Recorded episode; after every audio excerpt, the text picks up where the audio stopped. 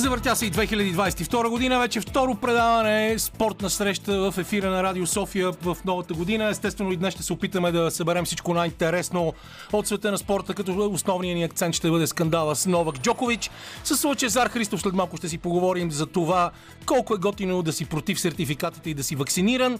А също така Никола Ибришимов ще ни говори за състезанията в ските, Георги Филипов за черната книга и Иво Иванов за всичко най-интересно от американския спорт. Така че останете с нас до 18, за да се забавляваме заедно.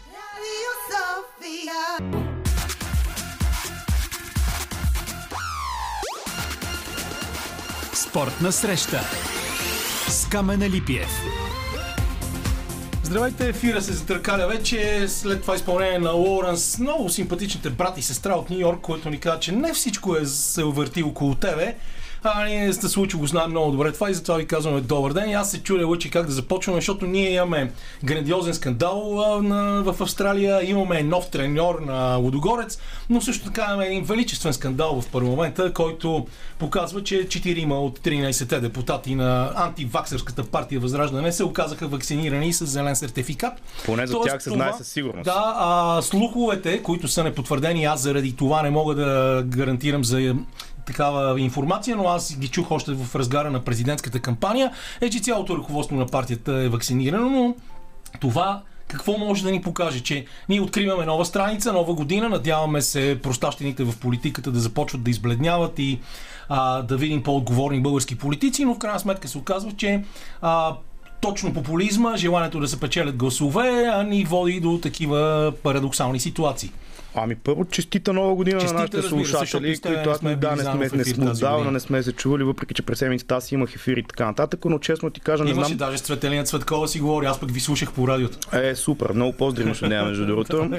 Да, Трябва да направим някой път предаване заедно. До не се отклонявам. Аз на мен тази седмица ми мина супер бавно, не знам при теб как е, защото сега си давам сметка, че буквално миналия уикенд, малко повече от 7 дни беше новата година. Толкова много неща се случиха, че имам чувството, че е било буквално преди един месец. Ти казваш откъде да започнем, откъдето и да започнем през тази седмица, няма да сгрешиш. Тези неща, които се случват в парламента, мен изобщо не ме очудват и тук сега не искам да разширявам прекалено много темата, но това на местна почва може да го откриеш в много почви, сфери и различни такива неща, в които се случват, защото не е просто сега зеления сертификат, естествено ваксините са темата, която е на пъпа на устата, но през годините, ако се върнеш, аз с неудоволствие трябва да кажа, че имам познати, дори някои сред които мога да ги нарека приятели, които ако седнеш така на дискусия в някое студио или на някоя по-културна раздумка, супер много ще се възмущават от замърсяването на въздуха, вредните емисии, изобщо са много климатично настроени.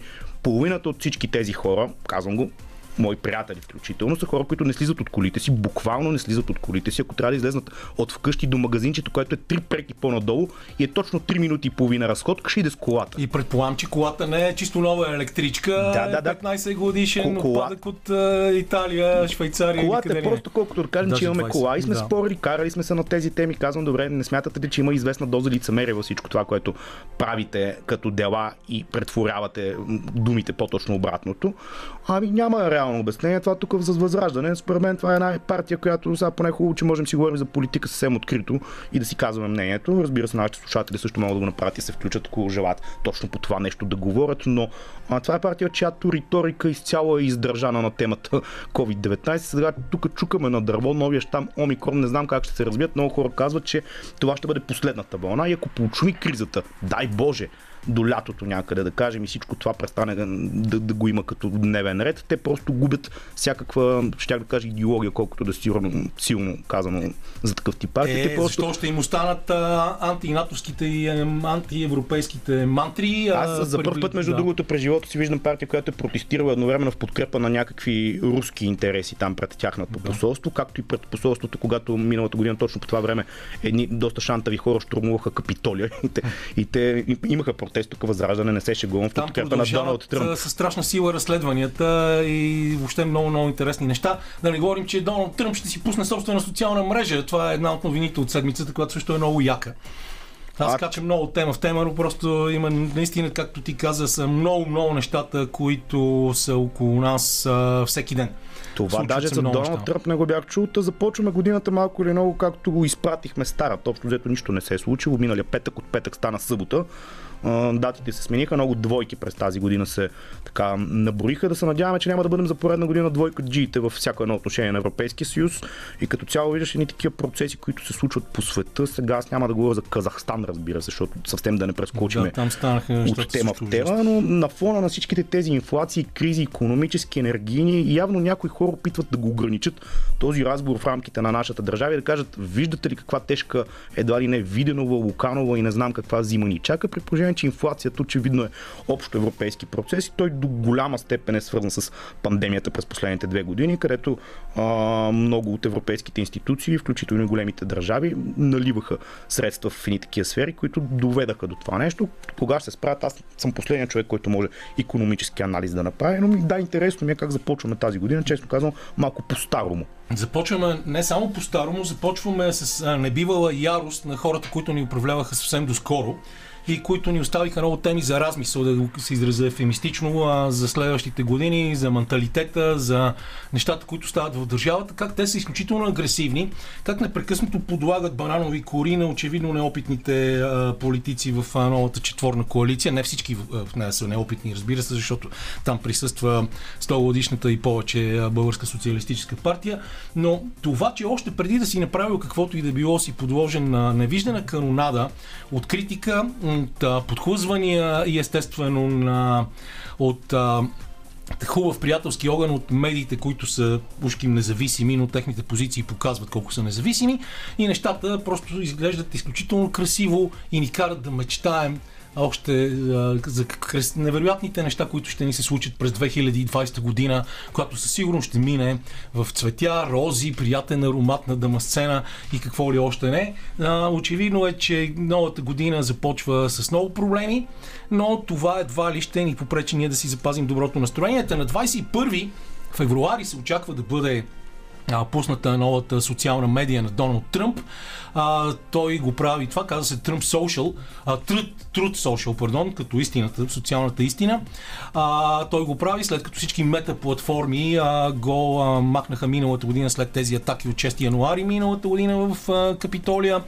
А, знаете, че той е разследван по много теми и опитва се да се измъкне сега в момента. Той да, а, извинявай, че те прекъсвам, би следвало да е подсъдим относно тези Да, атаки, точно така. атаки, защото той беше откровен подстракател в продължение на няколко дни за това да се атакува Капитолия. М, Да, напълно си прав. А, Аз ти предлагам тук а, да закрием всичките политически теми, а, за да се забавляваме с добро настроение. Само естествено е време да ви кажа, че освен, че музиката, както винаги, избира Лилия Големинова, зад звукорежисьорския пулт е още един от китаристите в Радио София, Димитър Новачков, така че ще се забавляваме заедно до 18. Сега едно парче и продължаваме с Лъчо. Еми трудно може да се обърка от почитателите на Take That този глас. Някои други могат да го объркат с Майкъл Бубле, Като, това например, беше... моя милост. И аз така си помислих в началото, но това си беше Гери Берлоу, Гари Барлоу, който а, ни показва това с жизнен жизнерадостно парче, точно на фона на нашите прекрасни разговори, но тъй като не искаме да запазим тази жизнерадост и дразновение, да ти кажа, Лъчо, че днес бяха раздадени наградите на сайта Via Sport, който от години се опитва да се занимава с детско-юношески спорт. Един от гостите ни напоследък, Валю Маринов, дълго време работеше в този сайт и се занимаваше с развитието на детско-юношеския футбол. Та те всяка година правят анкета, аз си извинявам, че тази година не участвах в нея, за най-добър млад спортист. И тя съвсем очаквано беше спечелена от Йосиф Миладинов, финалиста ни на Олимпийските игри в плуването. Той не се появи на тази церемония, но неговия шефа на федерацията Георги Аврамчев получи неговата награда. В топ 10 имаме и баскетболист, но той не е в първата тройка. Втория Карлос Насар, който стана световен шампион и то на 17 години по вдигане на тежести, като подобри много рекорди за, в различните възрастови групи. И третото място е за тенисиста Пьотър Нестеров, който също направи един чудесен сезон. Александър Николов, един от едно от децата на легендата в волейбола, Владо Николов и от член на този мъжки национ... юношески национален отбор, който игра финал. Той стане най-добър нападател на Да, първенството. в, стана четвърти. Александра Фейгин фигурното пързалене на пето място следва а, Изабела Янкова, която направи невероятен сезон в планинското колоездане. Уилям Чолов в бокс, Калян Левтеров още един пловец. Деветото място е за Костадин, Кост- Константин Костадинов, нашия баскетболист, който сега играе във втора дивизия на Испания, но направи чудеса с юношески отбор на Реал Мадрид. И трети боксер затваря схемата Радослав Росенов а, което според мен е много готино, защото тази анкета съществува не с държавна подкрепа, а, няма в нея а, такова институциализиране, каквото има в а, спортист на годината или в наградите на спорт Тото, а пък е много хубаво да се вижда, някой да показва в а, годината, че имаме чудесни млади спортисти, които заслужават да им се обръща внимание, заслужават да им се следи развитието. По този повод да кажем, че а Влади Зографски направи много хубава седмица с 12-то място в Бишовсхофен и след това още едно при класиране в точките отново на шансата в Бишовсхофен, но вече извън легендарния турнир 4-те шанси, което показва, че и той се стяга за Олимпийските игри в Пекин. Пекин, който ще стане тази година единствения град в света домакинство на летни и зимни Олимпийски игри. Аз единственото нещо, което мога да добавя по темата, знам, че може да прозвучи изтъркано, банално и като цяло клиширано и много хора са го казвали, не съм го измислил аз, но е хубаво на младите спортисти, действително, когато са в тези първите крачки, които правят на кариерата си, да им се обръща внимание, не вече като стана шампиони, както Ивет изненада на м- Ивет Горанова. Олимп... Да, Ивет Горанова, която стане спортист номер на България за изминалата година. А, ето, това не сме дискутирали. Какво мислиш за класацията спортист на годината? С тебе не сме си го говорили, защото защото ние последния път, когато имахме предаване заедно на 26 и тогава дори още не беше ясно а, как ще се раздадат тези награди и а, тя, гласуването течеше, но а, общо взето нямаше церемония тази година. Ами аз доколкото знам, то не би го нарекал точно... 23 гласа е разликата между нея и Стойка Кръстева. Не би го нарекал точно мини скандал, но имаше пак и не такива леко намусени физиономии около а, церемонията с протист на годината. Естествено там с Стойка беше най-голямата така конкуренция, и интрига коя от двете ще бъде. Според мен, честно казано, мисля, че избор беше справедлив. Най-малкото на фона на това, че Ивет Горанова след това участва и на световно първенство, където взе бронзов медал и съвсем за малко пак не стана дори световна шампионка. А, не, трудно ми е. Според мен не е хубаво така да се делят. Стойка Кръстева самата каза, че трябва да се раздадат две първи места, което за мен е малко алогично, защо иначе се прави церемония. Всяко едно състезание има победител. Направо да раздадат пет първи да. места. Дори Очи... парламентарните избори имат победител, не дават два златни медала. Очевидно е, че ни стана много приятно на нея. Понамуси се леко, но в крайна сметка не бих казал, че женския бокс точно е най-атрактивната олимпийска дисциплина. Същото сигурно можем да го кажем и за каратето женското, което дебютира на, на следващата олимпиада, дори няма да го има, но мисля, че на фона на постиженията на Ивет все пак добави още едно състезание и в крайна сметка в родината на този спорт да отидеш да станеш олимпийски шампион при дебюта му на Олимпийски игри, мисля, че са неща, които малко или много натежават, така че а, е оправдан според мен избора. Не искам да вкарвам жълти нюанси, но така чух от определени среди, че имало опит за политизиране на цялостната церемония. Знаеш, мисля, че и двете придобиха новоназначения в някои структури, държавни такива, свързани с вътрешното министерство. Оттам е имало едно такова вътрешно единоборство, доколкото знам коя да бъде, така че това го оставям на страна. Мисля чисто, че ако оставим спортните постижения да говорят и те да бъдат основополагащите, Ивет Горанова заслужено е спортист номер едно за миналата година. Това, между другото, миналата седмица си говорихме с Стефан Георгиев. Аз тогава казах, че има и политически нюанси. Той е благодарността на Стойка Кръстава към бившия ни премьер Бойко Борисов още при кацането от самолета. И нищо Еми, чудно да. и това да е създало едно такова не много а, спортно противода накланяне на везните в полза на Ивет Горанова, която пък за сметка на това продължи с това много ведро, мило, а, дори понякога по детски чисто поведение. И тя си дете. И, да, и това, и това според мен също е нещо, но чисто спортните резултати също са в нейна полза. Та само извиняй да, да се върна на това, което да. тръгнах там да ти казвам само с две думи буквално за младите спортисти, че хубаво да им се подава ръка, докато са все още неизвестни за никого. И Вет Горанова я дадах като пример. До Олимпиадата съм убеден, че тук ако направя една анкета по улиците от 20 човека, най-много един случайно има познат, който да тренира карате, ще знае за нея и ще е чувал. Изведнъж стана, нали, The Girl Next Door имат американците един такъв uh-huh. израз, който обичат да обозначават младо момиче, което се превръща в любимка на нацията. Стана тя такава, буквално за една нощ в а, Токио, а не е редно да бъде така. Редно е още от по-малки да им се дава изява по медиите, да казвате това е супер талантливо дете, следете го, помагайте му, частни спонсори, ако трябва. По този начин, не само както ти не веднъж си казва да разчитаме на държавата, на тези деца и медиите, това им е ролята, да им дават фокус, дори когато не са станали големите звезди, те да имат дори самите те за тях чувството, че ги подкрепят от различни места, не само мама и тате. Да, това тази тема с помощта от държавата е изключително дълга, много сложна и много хора, дори когато говорим за това, че не трябва да се чака само на подкрепа от държавата, дори не ни разбират и казвате откъде. Но само си помислете, че в България няма данъчно облегчение за спонсорството и меценатството и това стана след едни игрички с а, независимите студентски дружества и стопанската дейност, която те започнаха да развиват в началото на 90-те, в средата на 90-те години, а, за да потвърдят това, което ти каза за Ивет. Ти чувал ли си за Изабела Янкова от Планинското колоездене? Не. Нали? А това е момиче, което тази година направи страхотни състезания, спечели всичките възможни а, награди за, в нейната възрастова група и не случайно намира това място тук в класацията на Вия Спорт. А Анте Шимуджа днес беше представен като Мен ми е много трудно на... за произнасяне на това словенско а, да, име. И то не е, не е много словенско, то по-скоро е а, босанско име. Но той като етно все пак е словенец май. Да, той идва от Словения.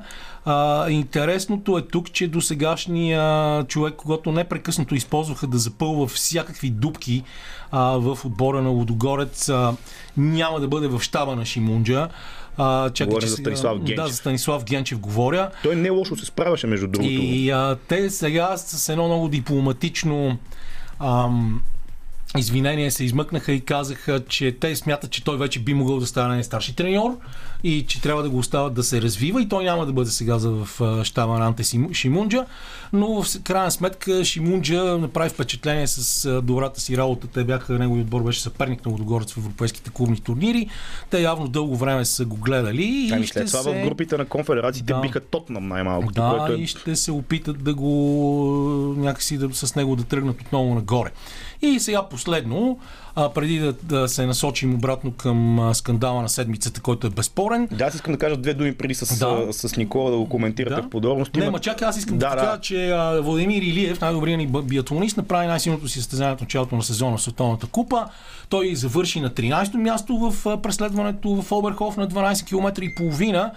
А, допусна само една грешка в първата си стрелба и това му помогна да спечели 18 позиции в сравнение с спринта в петък, а, което наистина вижда, се вижда, че той е майстор на преследването. А, иначе победата спечели Кентайн Фион Майе, който на практика в последните а, в края на класиране на, на състезанието се възползва от грешките на Александър Логинов от Русия и а, заради това а, успя Майе да спечели това, което е за мен е много готино. А, Се- Себастиан Самуелсон и Тарек Бьо, който има колебливо начало от началото на сезона, са в първата тройка на това състезание. И сега, естествено, всички гледаме към Джокович, към това, което стана в Австралия. Непрекъснато излизат нови и нови а, неща. И на мен ми е много чудно, а, в крайна сметка, кога ще се разбере каква е истината по въпроса, защото тя не се разбира до този момент. Така че аз казах, ще си говорим, ще си говорим надълго и на широко за това с Никола Ибришимов. Да, затова само като препратка, вие със сигурност ще изпаднете в по-сериозна хронология и събитията на целият скандал, който от срада се вихри. Действително много неща се изписаха. Аз следя и социалните мрежи и форумите, понеже ми е интересна темата и съм фен на тениса като цяло, макар не конкретно чак толкова много на Джокович, но това няма нищо общо с мнението ми около скандала, безспорно на седмицата, който стана не просто спортен, не просто медицински и здравен, той стана политически. Баща му на Джокович прави някакви невъобразими циркове в Белград, между другото, които не знам как да ги коментирам дори. А, по-добре не май. А, той го сравни с а, Исус Христос Първо с Спартак. и с, с Спартак. Първо с Каза, че се бори срещу световния империализъм и колонизъм, каквото да значи това нещо за един И- човек, който има около 200 милиона долара.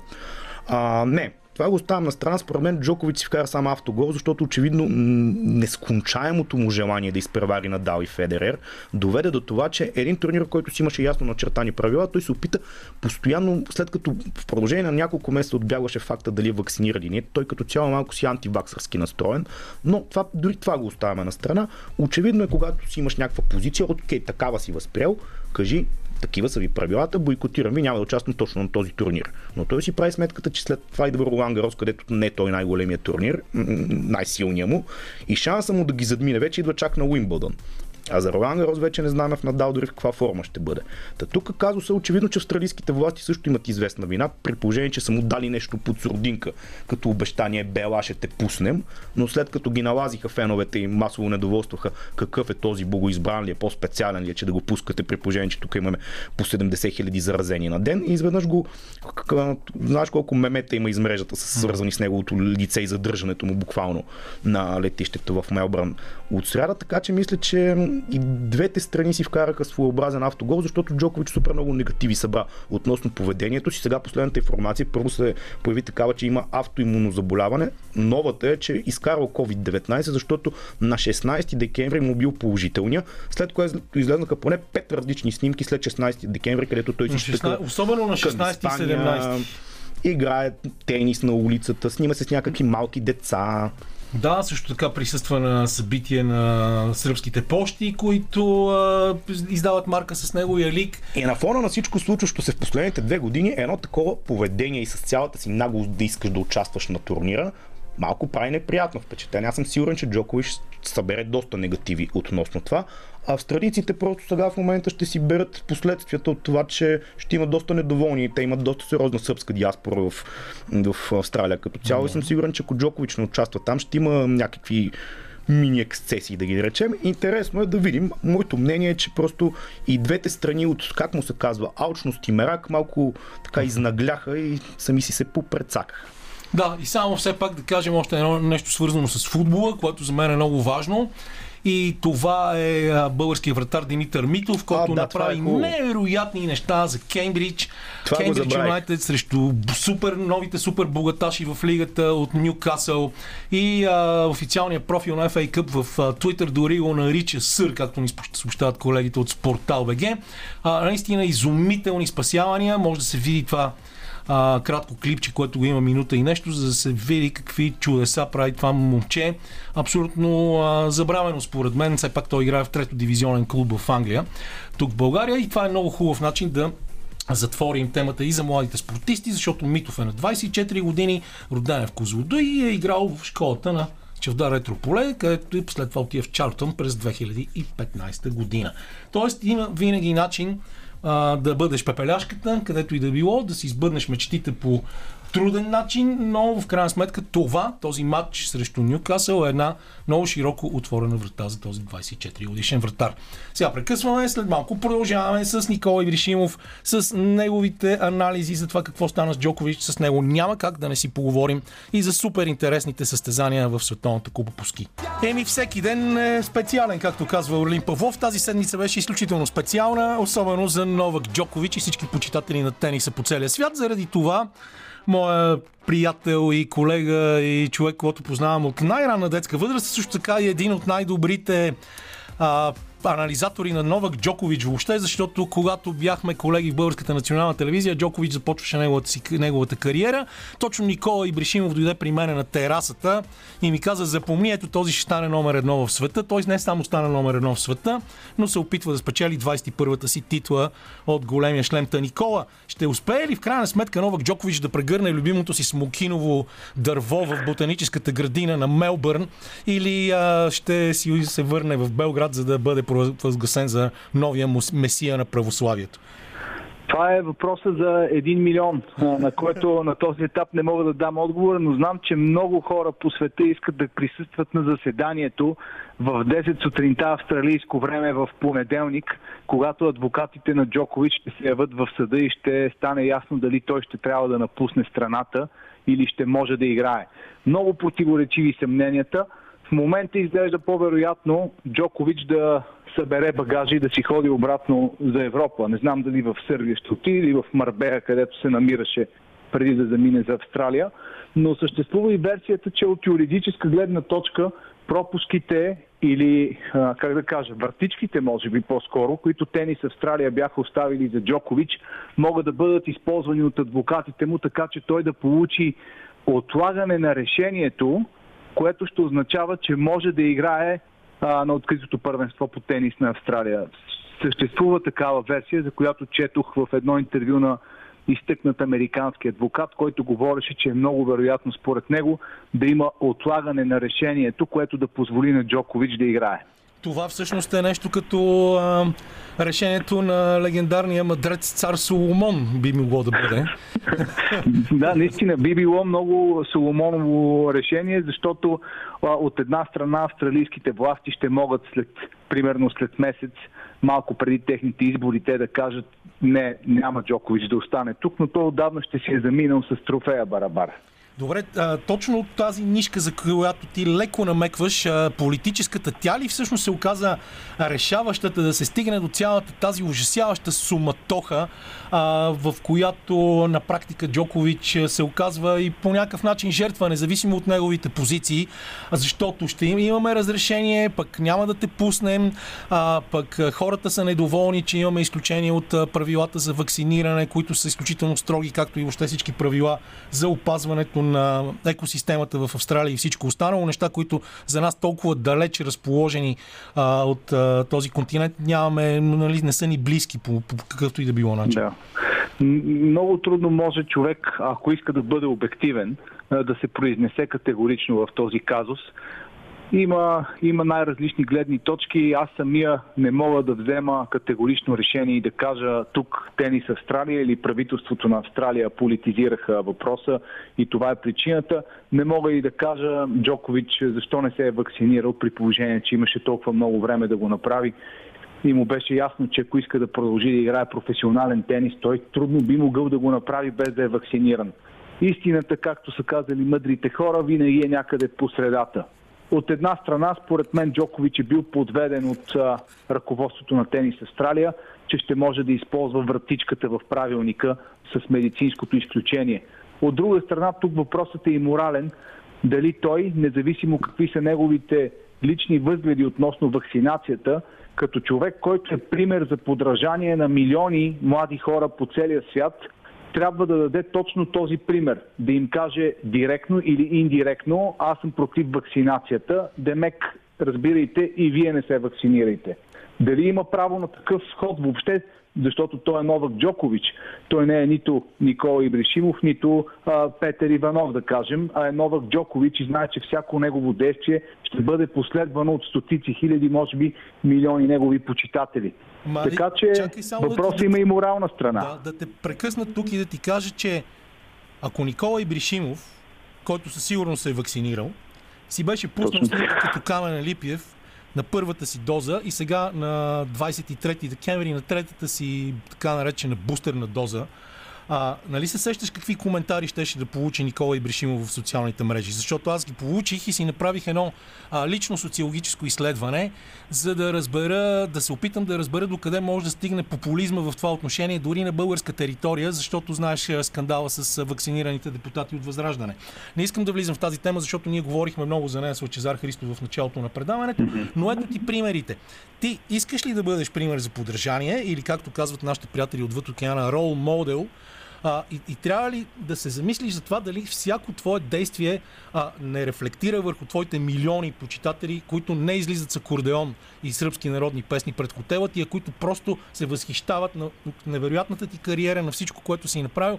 И доколко ще олекне Джокович, особено сега с това твърдение, че едва ли не той е дал положителен тест за COVID-19 на 16 декември 2021 година, в деня в който се среща с дечица или в деня в който отива да му валидират марката с неговия лик в сръбските пощи. Това само по себе си е още един много сериозен морален казус, ако наистина е вярно. Ами, наистина, дали наистина е вярно? Всъщност, нещата, нещата много се, се оплескаха и а, колкото и да ми се иска да разделя, а, как да кажа, политическия или чисто социалния въпрос от спортния, не мога да го направя. А, от една страна, Джокович е свободен да вземе самостоятелно решение какво да прави. От друга страна, ти, ти говори достатъчно ясно по тази тема. Той е пример и трябва да си дава ясна сметка какво прави със себе си, защото това ще бъде последвано не мога да, да, да разделя нещата и за това си мисля, че а, Джокович допусна грешка, колкото и да го харесвам.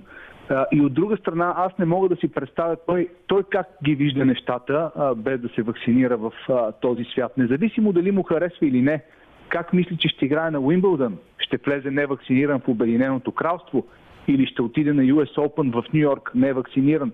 Не мисля, че ще може да практикува професията си без да направи тази крачка. В Друг е вече въпроса. В ти го гарантирам, че е абсолютно невъзможно. Ти самия си почитател на Националната баскетболна асоциация и знаеш казуса с Кайри Ирвинг, който само до преди няколко дни не играеше в нито един матч на Бруклин Нет, сега започна да участва в гостуванията, защото на територията на Нью Йорк ти нямаш право дори да упражняваш професията си, ако не си вакциниран.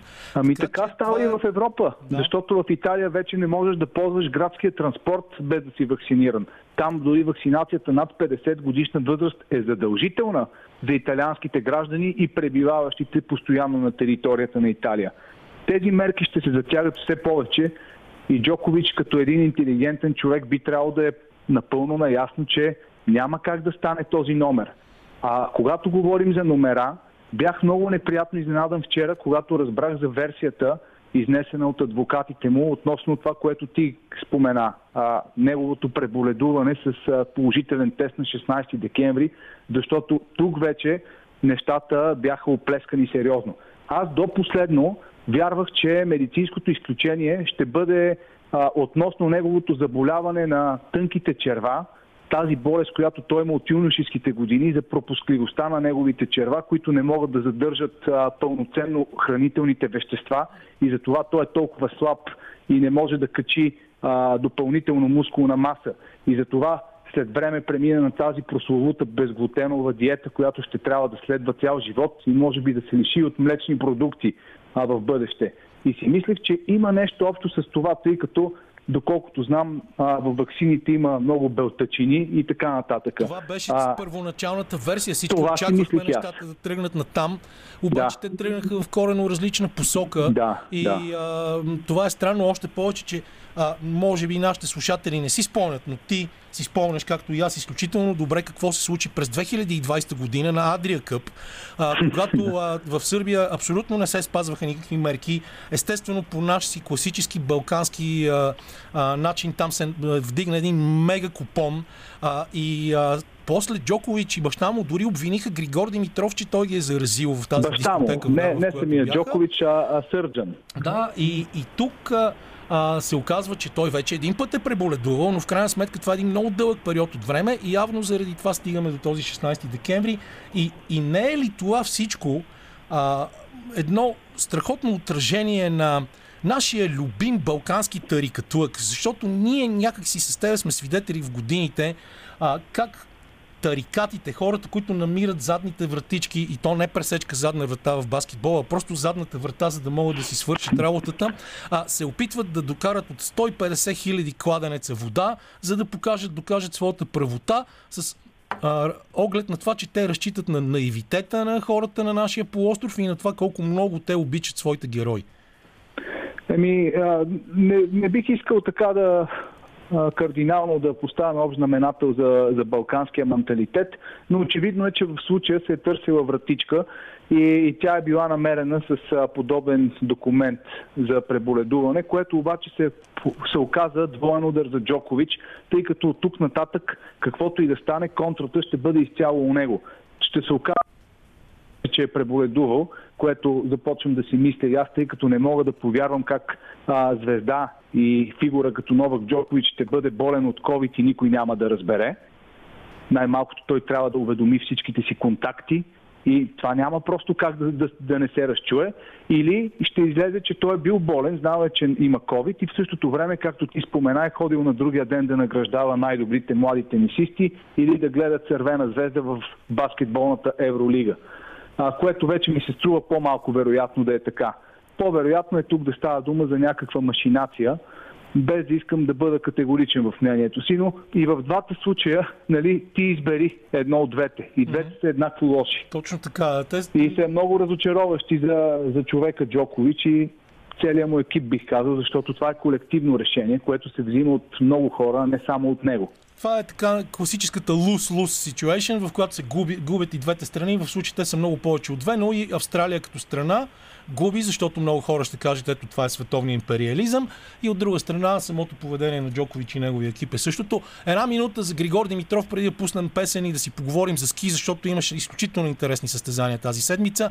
А, Гришо игра полуфинал, не можа да стигне до финал, показани отново като че ли тези негови психологически колебания. Ами а, и да и не, защото пък преди това в четвърт финала показа железна психика и извади един направо загубен матч. Да, и загуби по същия начин следващия матч. Обаче, е, да, следващия матч го загуби, а, след, в, в, след като можеше поне да изравни сет. Водейки с 6 на 3 точки в тайбрека на, на втория сет. Но да кажем, че това все пак беше подгряващ турнир, а и честно да ти кажа, а, Максим Креси, когато съм гледал няколко пъти, а, изигра такъв матч, направо ми а, увисна ченето. Той имаше постоянен първи сервис и такива качествени волета много рядко могат да се видят а, дори на най-високо ниво в мъжкия тенис. Има такива дни, в които съперникът ти играе на, на границата и е трудно да го победиш. Така че не бих искал да си правя генерални заключения. По-скоро съм позитивно настроен, защото видях физическа форма на Григор, много добра игра и бих искал да остана с впечатленията от четвъртфиналния му матч, а не от полуфиналния. Добре, благодаря ти. Пускаме една песен и след това към нещо също много конкурентно и една първа победа на страхотен австриец днес. Ами, Грегори Портер беше това, заедно с Шерис. Грегори Портер ще бъде на 31 юли в Античния театър в Пловдив, ако COVID да не ни изигра някои нови лоши шеги. Но сега с Николай Бришимов и аз се чудя, Ники, откъде да започнем а, с ките, защото ти коментираше жените тази седмица от Кранска гора и там видяхме също интересни тенденции и страхотното изпълнение вчера на Сара Хектор а, от Швеция, която тази година е една от много приятните изненади. Не, че момиче, което ние не познаваме от години, но страхотен скок в спортната форма. Или пък от днес от тази дебютна победа на Йохана Штроуц, защото и двете събития са изключително важни и интересни и ни показват едно преобразяване леко на фаворитите в световната куба по ски. Ти си избрал ами аз, клечка да изтеглиш. Аз мисля, че, че ти като човек с а, вкус а, и киноман би предпочел да започнем с историята за Штроуц. Да, точно така е.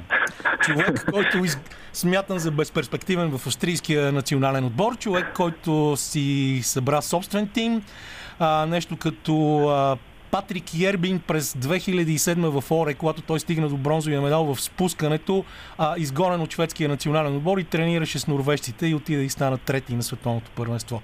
А, това е точно в момент, в който последния състезания преди а, Олимпийските игри в Пекин тъкът и това е доста интересна поучителна история за австрийците, според мен. Много, много е поучително и направо австрийците днес със сигурност имат поводи да бъдат щастливи, но и доста въпроси, които да си зададат, защото а, смисъл да го обяви за без, без, без, безперспективен и той да спечели едно от най-престижните състезания няколко месеца по-късно, а, не говори много добре за преценката в австрийски отбор, но както биха казали нашите специалисти, да им имаме проблемите на австрийците. Да, те, те имат огромен проблем с а, селектирането на отбора, тъй като и преди днешното състезание имаха 14 състезатели с подиум от началото на сезона за 11 места.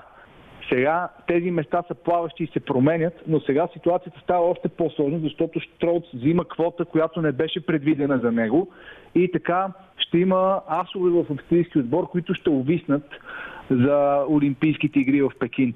Но победата му беше много красива в тази френетична обстановка в Адел Боден, която е наистина неповторима, с десетки хиляди почитатели на ски спорта и то много, как да кажа, екзалтирани, не просто равнодушно седейки в фен зоната, купонясвайки здраво, давайки всичко от себе си там – да спечелиш състезанието под обилния снеговалеж, с цялата драма, която съпътстваше карането на Пентуро, на Винацер, на Фелер и Штрасер, които направиха всичко необходимо и Фабио Кштрайн, който бе спечелил първия манш. Това беше супер състезание, което допълнително украси целия уикенд в Аделболен, защото вчерашната победа на Одермат също беше много красива. 14 годишна суша за Швейцария в гигантския слалом, тази толкова швейцарска дисциплина, в която Михаил фон Грюнинген, Пермин Цурбриген, тези абсолютни легенди в алпийските ски доминираха десетилетия. А, сега Марко Одермат е човекът на годината за мен. Поне до този момент е човека на сезона. А, в гигантския слалом не говорим въобще нали, за неговите изумителни а, постижения, защото доколкото аз изпомням, той а, не спечели само един от а, слаломи, гигантските слаломи до сега, нали така? От пет е спечелил четири. Точно така. Той е абсолютен доминант а, в тази дисциплина. Не спечели единствено в Алта Бадия, където Кристоферсен стана първи. Но Мануел Фелер пък също заслужава да му обърне внимание, но първо за Марко. Марко наистина е нещо феноменално Марко, този сезон. Марко Одермат не случайно беше избран за спортист на годината в Швейцария. Нали, при положение, че швейцарците нямат дефицит на качествени спортисти, имат доста широк спектър от спортове, в които са номер едно. Те естествено предпочетоха скьора, защото това е техният спорт – Марко Одермат и Белинда Бенчич, която стана олимпийска шампионка на по тенис в, в Токио, станаха спортист и спортистка номер едно на Швейцария. Миналата година, ако не бяха отменени скоростите дисциплини в Ленцерхайде, можеше да стане голямо мяло и при жените, където Лара Гуд бе на път да. да измести Петра Вълкова и при мъжете, където Алекси Пантурол вече беше пребледнял няколко кръга преди финала. Просто купата му се изплъзваше през пръстите, а на Хакани Одермат печелеше всичко възможно. И сигурно щеше да го бие на финалите в Лентерхайде и да му вземе, но там майката природа се намеси и усуети плановете. Е, тази година специално Одермат вероятно ще получи своето и той той го заслужава. Той е нещо много повече от добър скьор, защото той внася този рок н рол, който искахме в Световната купа. Той има излъчването на рок звезда. И това го прави толкова привлекателен за аудиторията. Както разбира се и а, лицето Мануел Фелер, който след колебания сега в тези два дни точно развиява дълга коса, а, приличен на член на групата Scorpions а, в края на 80-те, в началото на 80-те години. При жените също е много интересно. Днес а, Микаела Шифрин не успя да завърши. А, Петра Вълхова, трябва да ми кажеш, той каже Вълхова, а не Влъхова. Сигурно си се консултирал с словаци по този въпрос. Ами да, по- по-скоро е Вълхова, отколкото е Влъхова. Да. А, и пред Уенди Холденер, когато си така и не може да си спечели победата Яна Свен Ларсон. И вчера Сара Хектор, а, която направи също, когато доминира в гигантския слам при жените. При жените също много интересно, като Лара Гуд, за съжаление, а, премина през един труден период, но тя също диша в а, въртовете на фаворитките Вълхова и Шифрин а, през цялото време. Така че няколко минути за това, то имаме две. Няма да ами, да, ще бъде много, ще бъде много интересно, защото Шифрин в момента е доста а, разбалансирана на своя пиадестал, не се е укрепила стабилно в никакъв случай. А, Вълкова и нанася удар след удар в коронната и дисциплина. А, Петра е спечелила 12 от последните 18 слалома от 2020 година сам 12, от 18 проведени, Шифри не спечелила 3. Вълкова 12. Сам може да си направиш сметката за какъв удар става дума по реномето на Шифрин. В а, генералното Вълкова е много близо. Годжът е първа ще има 4 състезания само през януари, в които ще може да навакса също изоставането си. Но нека да видим какво ще направи американката във вторник, защото нощния славон беше преместен от Лахал в Шладминг и аз си мисля, че това ще бъде идеалната възможност за едно топло отмъщение, така прясно отмъщение от страна на Микаела Шифрин. Камен Златков участва днес. Не можа да Много ме е яд за него. Гледах го. Гледах го, кара много добре. Започва, започва така и в Мадонах Ди Кампилио, между другото, с малко повече резерв. Може би иска да опипа почвата, да, се, да почувства добре терена, да усети ските и тогава се отпуска. Но той беше на секунд 34 или секунда и 32 на последната контрола а, зад лидера Штайн, което означаваше, че можеше да изгуби още няколко стопни, за да влезе в 30-тицата.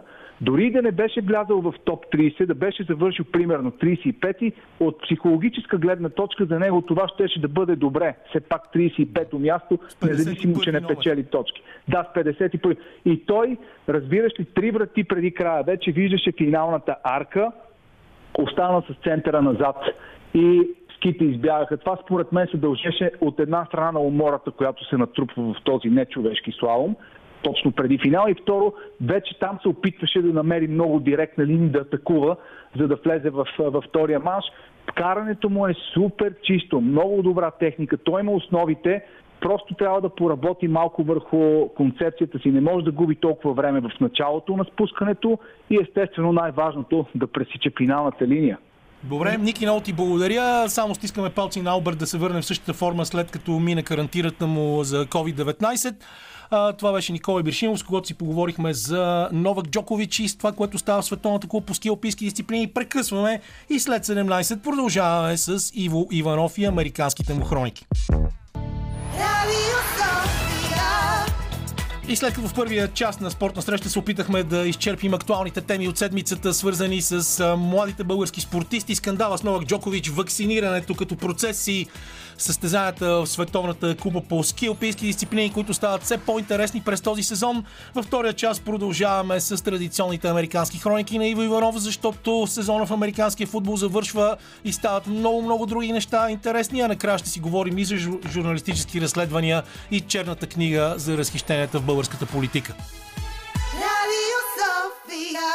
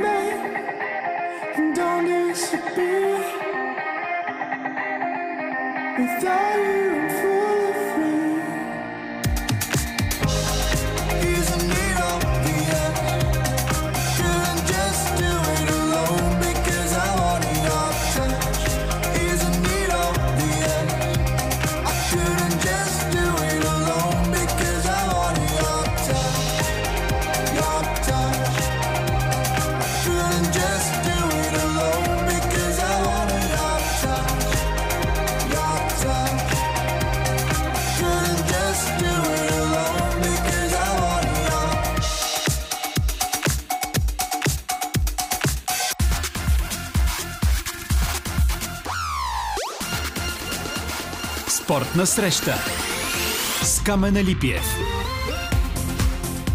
С Лилия Големинова, която избира музиката, Димитър Новачков, който е на звукорежисьорския пулт и редактор Лъчезар Христов. Разбира се, защото, както знаете, всичко в този свят е отборна работа, затова може да ни говори много и Иво Иванов. Вече ти измислих ново име, Американски хроники с Иво Иванов, но исках да те питам а, тази група, която слуша до преди малко, можеш ли да си представиш каква е? Не, Това са едни момчета българи, които се наричат Hayes and Why и които трима от тях са ученици от английската гимназия, към тях се присъединява още едно момче и те работят предимно в Великобритания и наистина звучат като брит-поп по-скоро, а не като българска група, но Лили, както се сещаш, винаги ни изненадва с готина музика, така че ние сме окей. Да. Okay. Преди малко с Ибришимов си говорихме, че а, имаме нови вълна в ските, които дават някакъв рок, нов рок-н-рол дух, който бяхме позабравили там. А, как върви рок-н-рола в американския спорт? А, гледам Kansas City Chiefs биха трудно 28 на 24, но а, си продължиха серията, прекъсната миналата седмица, малко неприятно от Синсинати. Но много яки матчове, а, последен кръг, плейофите започват, битката за места е жестока. Така че ако искаш да започнем с това. Да, днес, днешният ден е последния ден в редовното първенство а, на НФЛ и много неща ще се изяснат днес. Ти спомена матча миналата седмица между Синсинати и Канзас Сити. Канзас Сити играха в Синсинати и а, според мен загубиха шанса да бъдат номер едно в конференцията AFC, което е от огромно значение камене. Защото само класиралият се от номер едно пропуска първата седмица от плейофите ам, и, и не играе. Първата се почива. Защо е толкова важно това? Защото в Националната футболна лига всеки матч, на практика всеки матч води до контузии. Почти няма матч през сезона, в който да не се е контузил играч. И всеки един матч, който не играеш, означава, че си спестяваш контузии. А в днешната атмосфера и в днешното време означава също така, че си спестяваш потенциален COVID. Тъй като всеки път, когато играеш срещу друг отбор, срещу 50 човека са в един отбор, а, треньори, е, а, менеджери и така нататък, ти се поставяш в ситуация, в която можеш да си в близост до... Не, можеш да си сигурно си в близост до вируса и много, много, много играчи всяка седмица попадат в така наречения COVID протокол. Така че беше от огромно значение Канзас Сити да спечелят този матч. Това беше великолепен матч, който се реши в последните секунди а, с много съдийски грешки, с много грешки от страна на защитата на Канзас Сити и в крайна сметка загуба с 33 на 30. А, в последните секунди, както споменах, Синсинати а, на практика отнеха възможността на, на Канзас Сити да станат номер едно.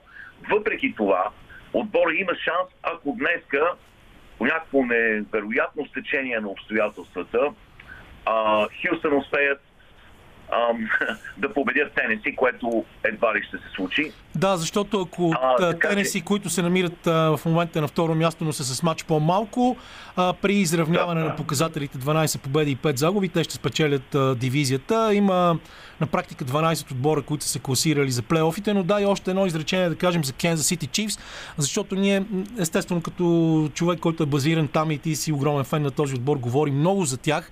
А, говорихме за това колко им се е заздравила защитата, но на мен ми се стори, че точно в този матч с Синсинати те ни показаха една слабост, която е, че започват всеки матч по великолепен, перфектен, невероятен начин с страхотно изпълнение на геймплана, успяват да дръпнат с голяма разлика и като че ли през второто по време някакси дърпат а, крака от педала на гъста, а, да използваме това Да. класическо клише а, и съответно клише е френска дума, както ти би казал. А, та, ми се вижда, че те някакси във второто по време губят а, изплутеността си, концентрацията си и а, това добро взаимодействие на, на защитната и нападателната линия. Да, наистина е така. През второто по време сякаш а, а, дърпат, както ти каза, крака от педала на гъста а, и го слагат а, на педала на амбрияжа, за да сменят скоростите на по-ниска скорост. Амбрияж, между другото, също е френска Да. дума.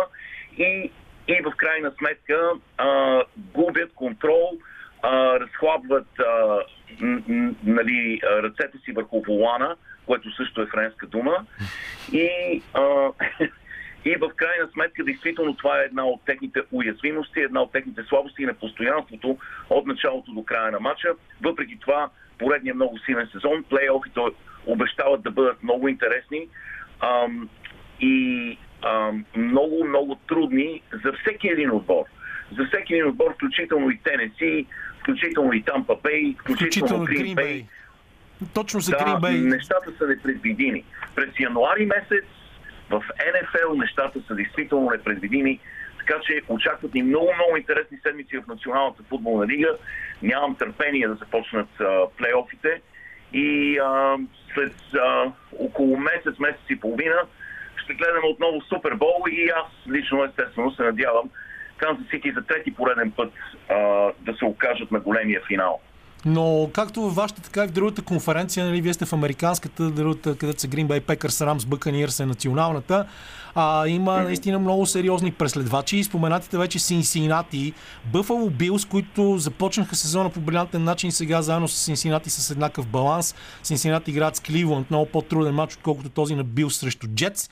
А, и също така New England Patriots, които бяха като че ли отписани от всички, но Бил Беличек ни показва, че той независимо, а, че е без двете си най-традиционни мощни оръжия в лицето на, на Брейди и на Роб Грунковски продължава да гради страхотен отбор. От другата страна да не говорим за чудесата на Аран Роджерс, за това, че Брейди продължава да е феномен, независимо от това, че те като че ли малко си развалиха с последната загуба шанса да излязат на първото място.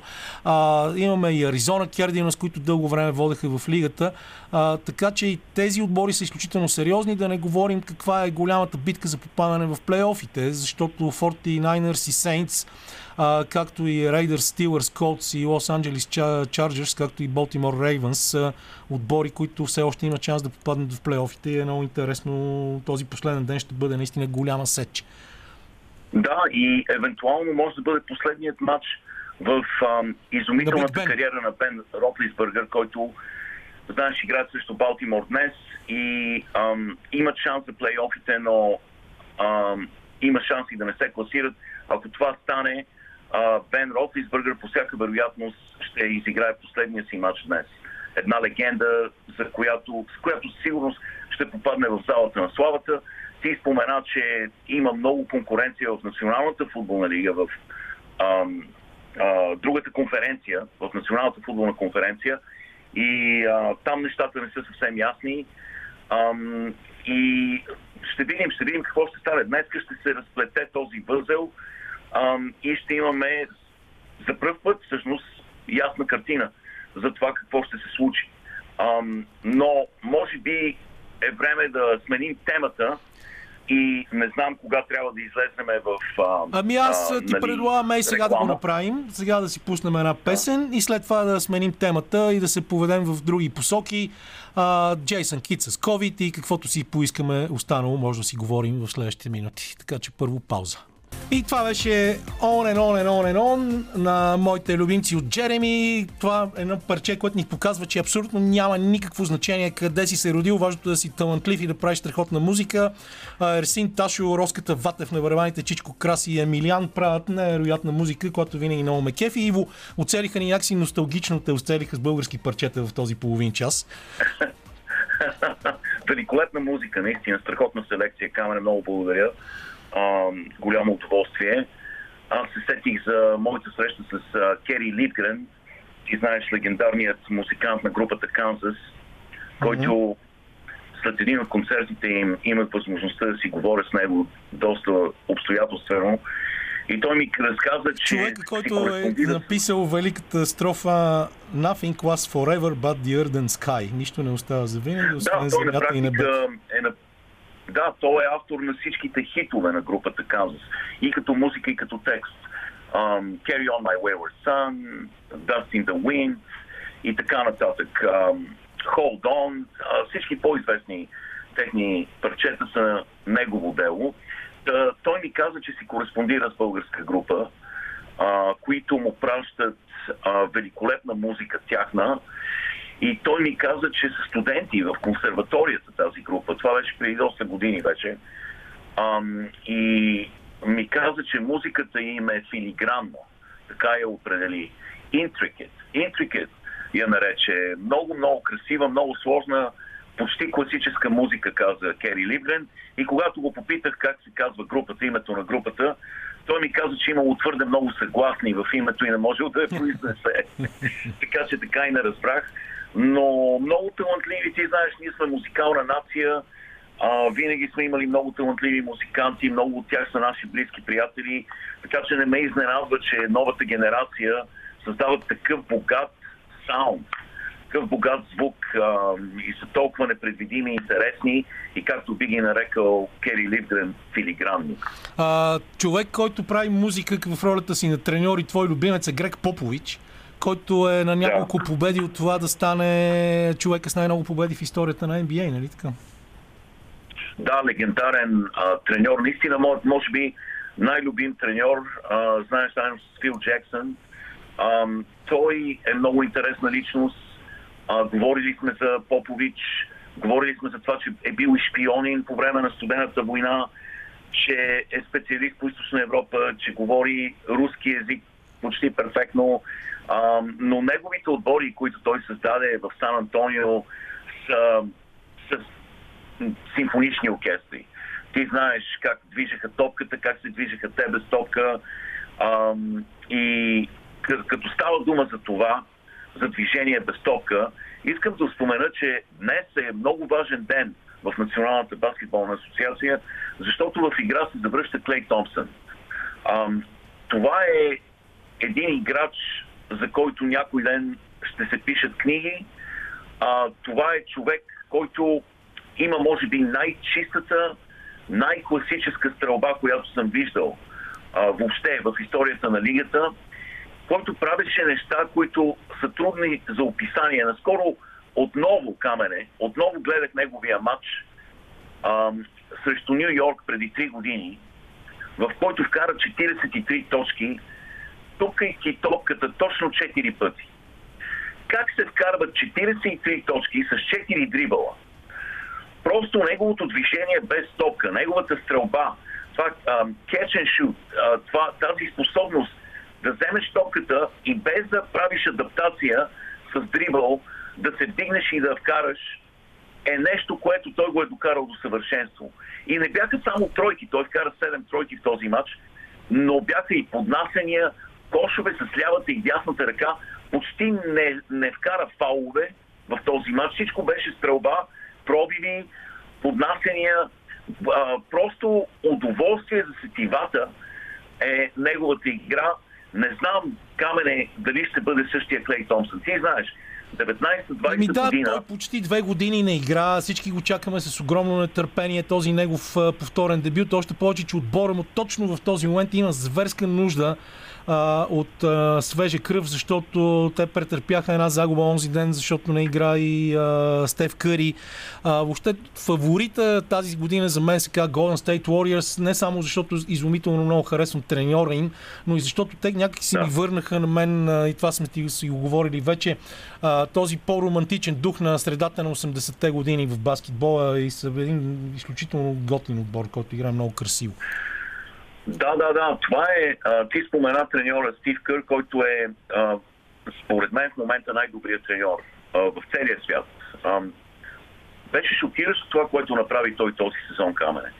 С доста дефицити, ти знаеш, а, те загубиха своя център, а, с контузия в дясното коляно след операция, загубиха Клей Томпсън, не се очакваше нищо особено от тях през този сезон, но а, това е отбор, който е подобие на тези отбори на Сан Антонио, за които споменахме, за Грег Попович, защото ам, в, в, в играта им има толкова много движение. Самия Стив Кър се е учил от Попович и това си личи. Той се е учил и от Фил Джексън и от Попович. Така че има елементи от триъгълното нападение на Текс Уинтърс в а, играта на отбора. Има елементи от движението без топка на Грег Попович. И фактът, че те успяха да превърнат Гери Младши. успяха да превърнат Куминга в суперзвезда, успяха да намерят начин да използват Джордан Пул по този великолепен начин. Успя Стив Кър да превърне Ендрю Уигинс в суперзвезда. А, успяха да компенсират липсата на високи играчи. А, Стев Къри играе великолепно отново. Ам, и Коминга се превърна в а, е млада изгряваща звезда. Изведнъж този отбор, от който не се очакваше почти нищо, е, е валяк и мачка всичко по пътя си, а ето, че Клей Томсън се връща в игра. Не знам какво да очаквам. Ти знаеш, 19-20 година той се възстановяваше от операция на левите кръстосани връзки, след което експлодира десният му ахилес.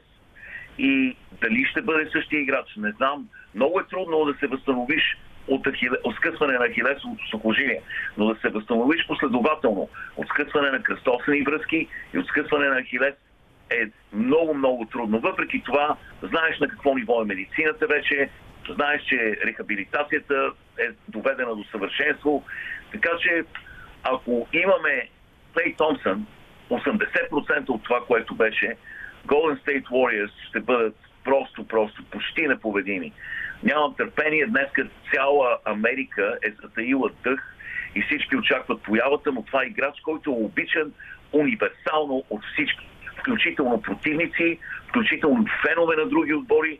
Така че всички стискаме палци за връщането му да е успешно и а, нямаме търпение да го видим. И като става дума за завръщане, тази седмица беше много интересна, защото видяхме един а, безпредседентен експеримент. Връщането на Кайри Ирвинг Да. в отбора на Бруклин.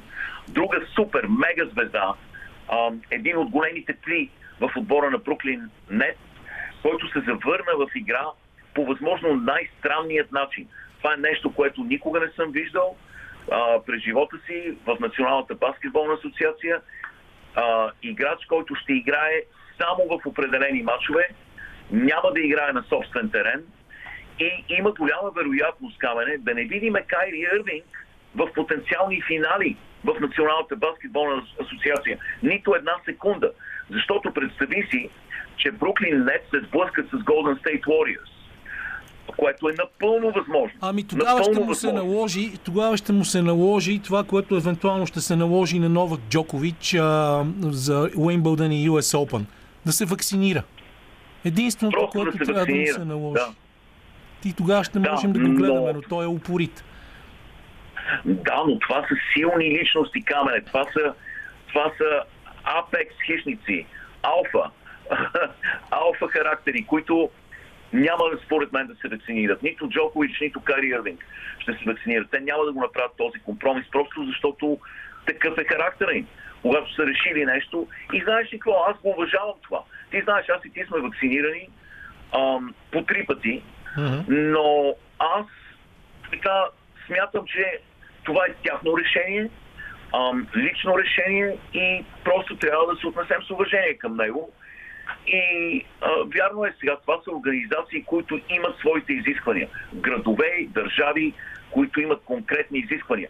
Те трябва да се отнесат с уважение към тези държави и към тези организации и а, също, същото време се очаква и обратния жест от тях, но а, според мен Кайри няма да се вакцинира и ако State а, се сблъскат с Бруклин днес на финалите, двата града, знаеш, Сан Франциско и Нью Йорк, не разрешават на хора, които не са вакцинирани да играят на закрито в зала, така че Кайри Ирвинг може да не помирише игрището, ако се случи а, такъв финал.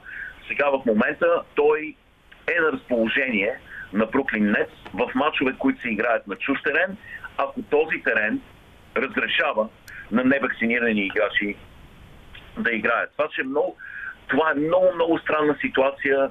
Не знам дали някога ще видим нещо подобно. Със сигурност не сме го виждали до този момент. И а, е много интересно. Първия си матч той вкара 20 точки срещу отбора на Индиана. И Камене, ако не беше той, те нямаше да спечелят. Отбора му падаше с 19 точки. И благодарение на неговите геройства, частично, и разбира се на Кевин Дюрант, Бруклин Нетс се завърнаха в матча и успяха да спечелят. Но без него те нямаше да бият, със сигурност. Така че той е много важна фигура в този отбор, важен елемент. И ам, не знам, аз ти знаеш моето отношение, аз ако съм, ще се вакцинирам. Е. А, след като съм из, изчел необходимата информация и знам за какво става дума и нямам страх от вакцината, но всеки човек е, има право на избор. Да, точно така. Всеки има право на избор. Въпросът е обществената отговорност, особено на хора, които са такива модели за поддържание. Тема, която засегнахме вече с Никола Ибришимов. Много ти благодаря, Иво. Да.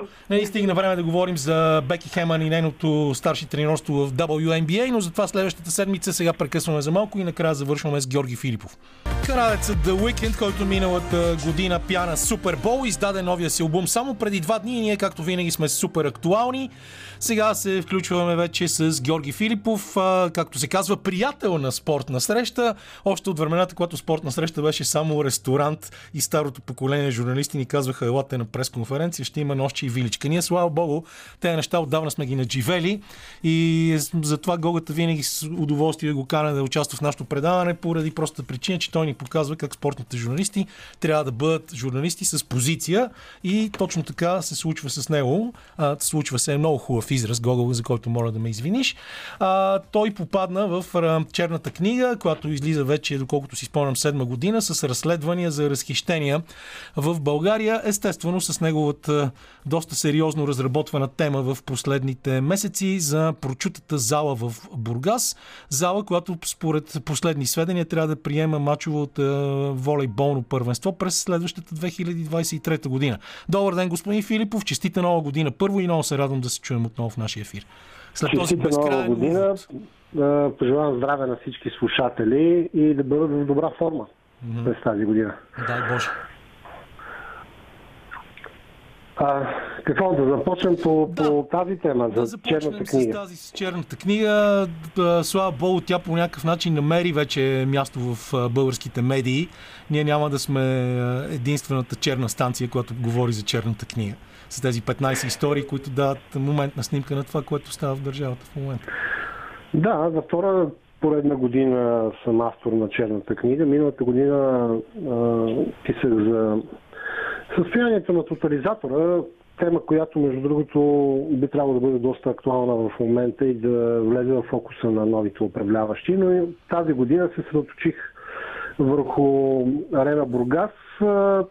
Вече много хора са се сблъсквали с тази история от тези, които се интересуват от спорт, защото едно, че се проточи страшно дълго това строителство, второ, че покрай това проточване се оказа, че има непрекъснато натрупване на нови и нови нови разходи. Отделно, Изключително интересната история с стартовите пистолети. да, стартовия пистолет стана вече емблематичен, въпреки че по време на служебното правителство ръководството на академика, фирмата, която практически е отговорна за строителството на залата, отричаше да има такъв проблем с супер скъп пистолет, но всъщност оттам тръгна и моя основен интерес към случващото се в Арена Армеец. Може би беше и така черешката на тортата историята с оборудването за лека атлетика и за останалите спортове, включително и въпросната стартова система и стартовия пистолет, са на така всички съмнения, които витаят около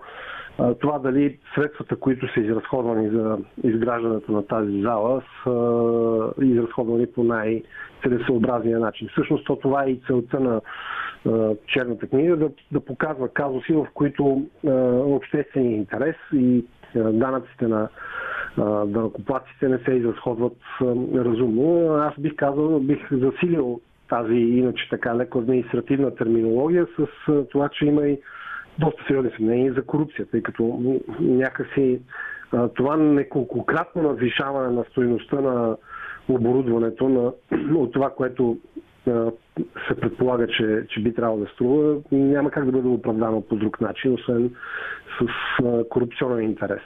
Така или иначе, залата все още е с неясен завършик. Аз наскоро имах възможност да разговарям с хора, които са въвлечени в тази история. И има, има проблеми с изработката на някои строителни дейности, с монтажа на част от трибуни, оборудване и така нататък. Малко ми се вижда оптимистично март месец да бъде завършена, а и, и доколкото си спомняме миналата година, тъй като след смяната на, на властта и множеството избори, имахме възможност да зададем малко по-ребром въпроса кога ще бъде готова. Първо, Еми, трябваше да бъде виждаш, извинявай, че тук ще те прекъсна, но носителя на промяната в българския волейбол, президента Любомир Ганев, казва, че а, твърдо ще бъде отворена за 2023 година, защото нашите тогава са домакини на Европейското първенство по волейбол за мъже и заедно с героичния дворец на културата и спорта във Варна, видите ли, до година вече ще може да се радваме на едно това. До година най-вероятно ще бъде вече а, открита, но миналата година трябваше да бъде- юни, Да, трябваше трябва. да бъде след това септември, сега вече сме януари, никой нищо не казва. Малко почват да си прехвърлят топката от една страна а, общината, от друга страна а, тази въпросна държавна фирма Академика 2011. А, ако си спомням, в началото все пак това беше общинска инициатива строителството на тази зала, пък след това държавата като отдели едни средства, а, спестени от а, една друга подготвена доста сериозна кражба в Зимния дворец, ако си спомняте по времето на Мариана Георгиева. Тогава пък залата стана държавна. Така или иначе, много дълга сага, повече от 7 години продължава тя и е с така очакван край, но все още не се вижда ясно кога ще бъде забит последния пирон в тази зала. Ами това не те ли всъщност тази зала всъщност, е, извинявай, че може би ще използвам всъщност няколко пъти нещо ми се е набило в главата днес, но това не е ли някакси превъплъщение а, на казусите в българското общество въобще? Защото аз миналата година си позволих да се пошегувам, че а, България е Вера Су. Ама България същевременно е и магистрала Хемус, и Арена Бургас, и, и смяташ ли, че а, вече сме достигнали тази критична маса на обществено съзнание, че да продължим непрекъснато да искаме и чрез хора като тебе, които разследват и останалите автори в черната книга, а, най-после да накараме хората да се чувстват съпричастни с тези проблеми и да се опитваме да се борим да ги разрешаваме, а не просто да замитаме скандала под килима, както обикновено се случва в България и той веднага е затрупан от друг скандал и не се стига никога до детайли. Извинявай, че такова обобщение, аз днес съм на обобщителна вълна, нещо съм настроен. Аз искам да ти кажа, че аз пък с хората, с които съм говорил в спорта, те много ясно си дават сметка за какво става въпрос и често ме подпитват за този казус, защото и тя ги боли, защото изтекоха много пари, защото те, това са много пари въобще за спорта, които не са влезли в правилната посока.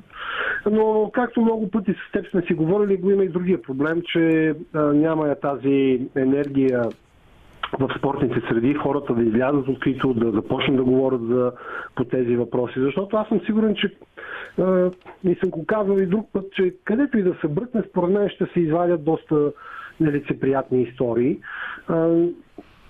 Не са много парите за спорт в България.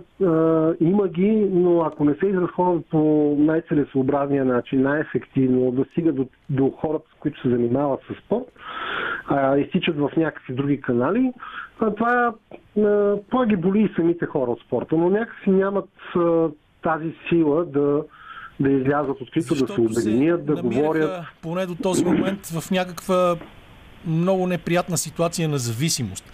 Ти спомена разследването си за Те винаги тотализатора. в в ситуация на зависимост и това е големия проблем. Докато обаче те не, не, не вземат собствена позиция, винаги ще бъдат в ситуация на зависимост. Да, финансово ще бъдат зависими, но някакси а, да бъдат а, един равнопоставен партньор на, на държавата в а, и това как да се, да се управлява спорта, а не просто да бъдат едни разпределители на средства и отклонители на средства или пък а, а, така обслужващ персонал на, на спортното министерство. Добре, преди да сменим темата на разговор и да пуснем една песен, а, само кажи на нашите слушатели а, как могат да се снабдят с тази книга напълно безплатно, с тази черна книга, в която има доста интересни разследвания и си заслужава те да бъдат прочетени и да станат обществено достояние. Черната книга се разпространява абсолютно безплатно. Е, Има си собствен сайт. Зад нея стои и фундация Фридрих Науман. Дори да се свържат с самата фундация Фридрих Науман, стига да имат интерес, ще им бъдат изпратени достатъчно бройки, за да могат да се снабдят и да раздават на приятели. Казусите, разбира се, не са само спорт. Има само един спортен казус, но останалите също са забележителни, с много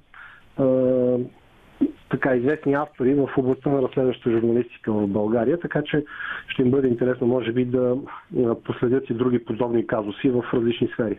Добре, благодаря ти. Остани на линия. Ние пускаме една песен и се връщаме след това да завършим нашия разговор. It's our time, ни казва Джони Пи, който за съжаление се премести в друг свят през 2016 година, но дали пък е дошло нашето време наистина за да се променят нещата в България. Говорим си за това с Георги Филипов. Обещахме си, че ще погледнем към а, това как евентуално би могъл да се развива българския спорт с новото си ръководство. Адвокат Радостин Василев стана министър на младеща и спорта в а, българското ново правителство. А, и на мен ми е много интересно, Гога, ти какво мислиш, абстрахирайки се от това, че и двамата сте почитатели на един и същи футболен отбор. А, да, да, на преговорите даже имаше а, още един почитател на същия футболен отбор, така Да, че имаше има очевиден дисбаланс в а, тази коалиция спрямо другия голям а, български клуб. А, много, много важна роля има за нашата си сфера, защото а, след всичките тези години, в които се инвестираше в огромни инфраструктурни проекти. Сега се направи една заявка по време на самите преговори за това, че ще се обърне внимание към децата и към Тоест, възрастта. как се казва, свършихме с базата, сега е време да обърнем внимание на надстройката. Да. На децата да имат достъп до спорт.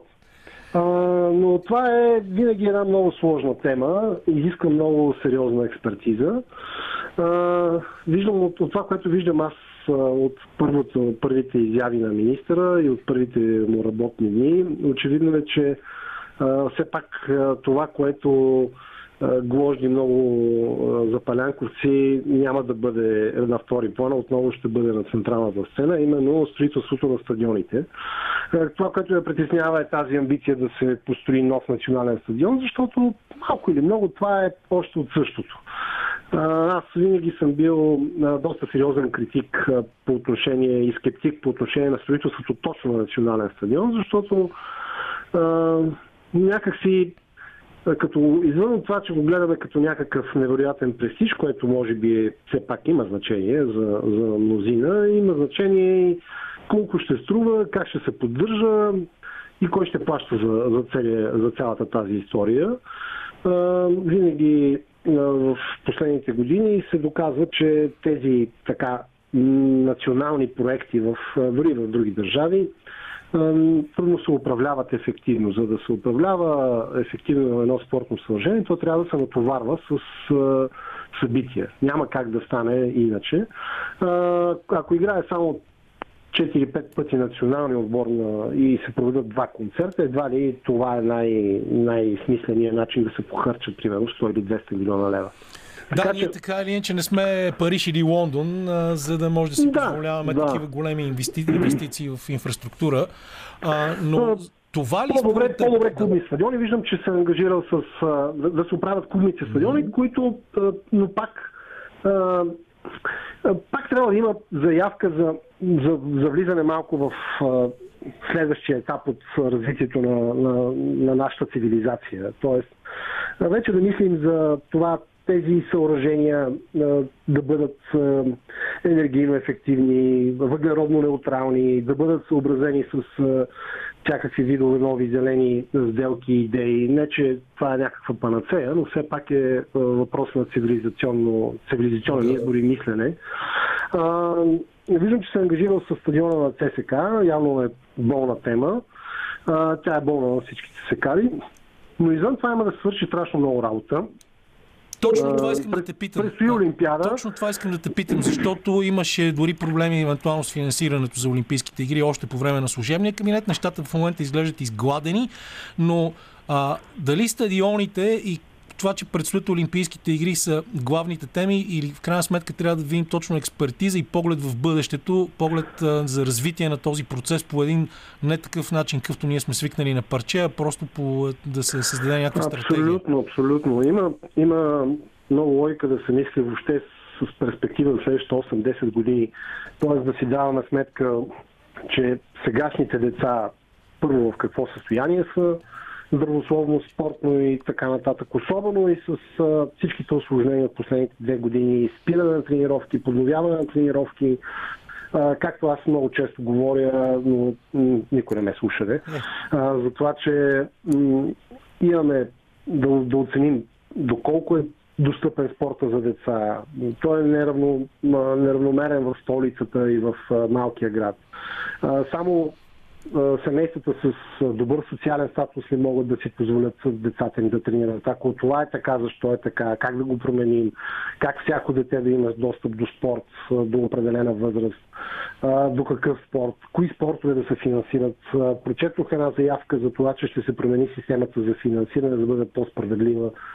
И въпреки всичко, това е много, много, много тежка тема, която трябва да излезем обаче от това да се финансира само елитния спорт, да се започне да се, да се мисли за това как клубовете да, да получават повече средства, треньорите да са осигурени, експертизата на треньорите да се повишава непрекъснато, за да може да бъде в крак с времето и така нататък и така нататък. За съжаление много малко чух до момента за спортния тотализатор. Тук вече говорим за начина по който ще пристигат тези средства. Знаем, че тотото осигурява основната част от средствата за развитие на спорта. Последните години състоянието определено не е добро. Няма промени в ръководството. Не се говори нищо за това а, печелившо ли е, не е ли печелившо, развива ли се, стагнира ли, напред ли върви, назад ли. Въобще има много, много теми извън тези любими а, и така а, да кажем, че усвоя, лесно освоими от публиката теми за стадионите. Защото, да, това е така прави впечатление, но ако искаме наистина да постигнем някакви устойчиви резултати и, и нещо, за което и мисля, че и, с, и ти и аз сме апелирали през толкова много, през всички тези години, да, се, да се мисли за спорта като част от националната система за здраве. Тоест, хората да, да практикуват, да имат лесен достъп, за да може нацията да е здрава, което има своите отражения в всяко едно отношение, да бъде работоспособна, да, да не влизат хората в болници и така нататък и така нататък. Това е много, много теж, тежка тема, но тази тема може да ни вкара в а, някакъв следващ етап от развитието на българския спорт. Иначе разговора за стадионите, разговора за Олимпиадата, тези разговори ние ги знаем и, и ние много добре знаем, че а, резултатите на Олимпиадата не идват от само себе си. Те са плод на един дългогодишен, системен труд на, на образовани треньори, на целенасочена работа, медицински екипи и така, така, така, така нататък. Да, точно така. Аз даже тук ще си позволя да те прекъсна, защото времето ни натиска, но това е един разговор, който трябва да се води и спокойно, макар и в кръга на шегата, мога да кажа, че ето хора от Министерството на спорта, Георги Филипов и Камен Липиев са готови да ви дадат съвети за това какво трябва да се прави. Ако случайно слушате нашето предаване, Гога, много ти благодаря, желая ти приятна вечер, до нови благодаря. срещи и успешна година. А, уважаеми слушатели, вие естествено останете с програмите на Българското национално радио. По Радио София, както и всички останали програми, в 18 часа следва вечерния осведомителен бюлетин, така че научете всички новини от нас. Чао, приятна вечер и до другата седмица.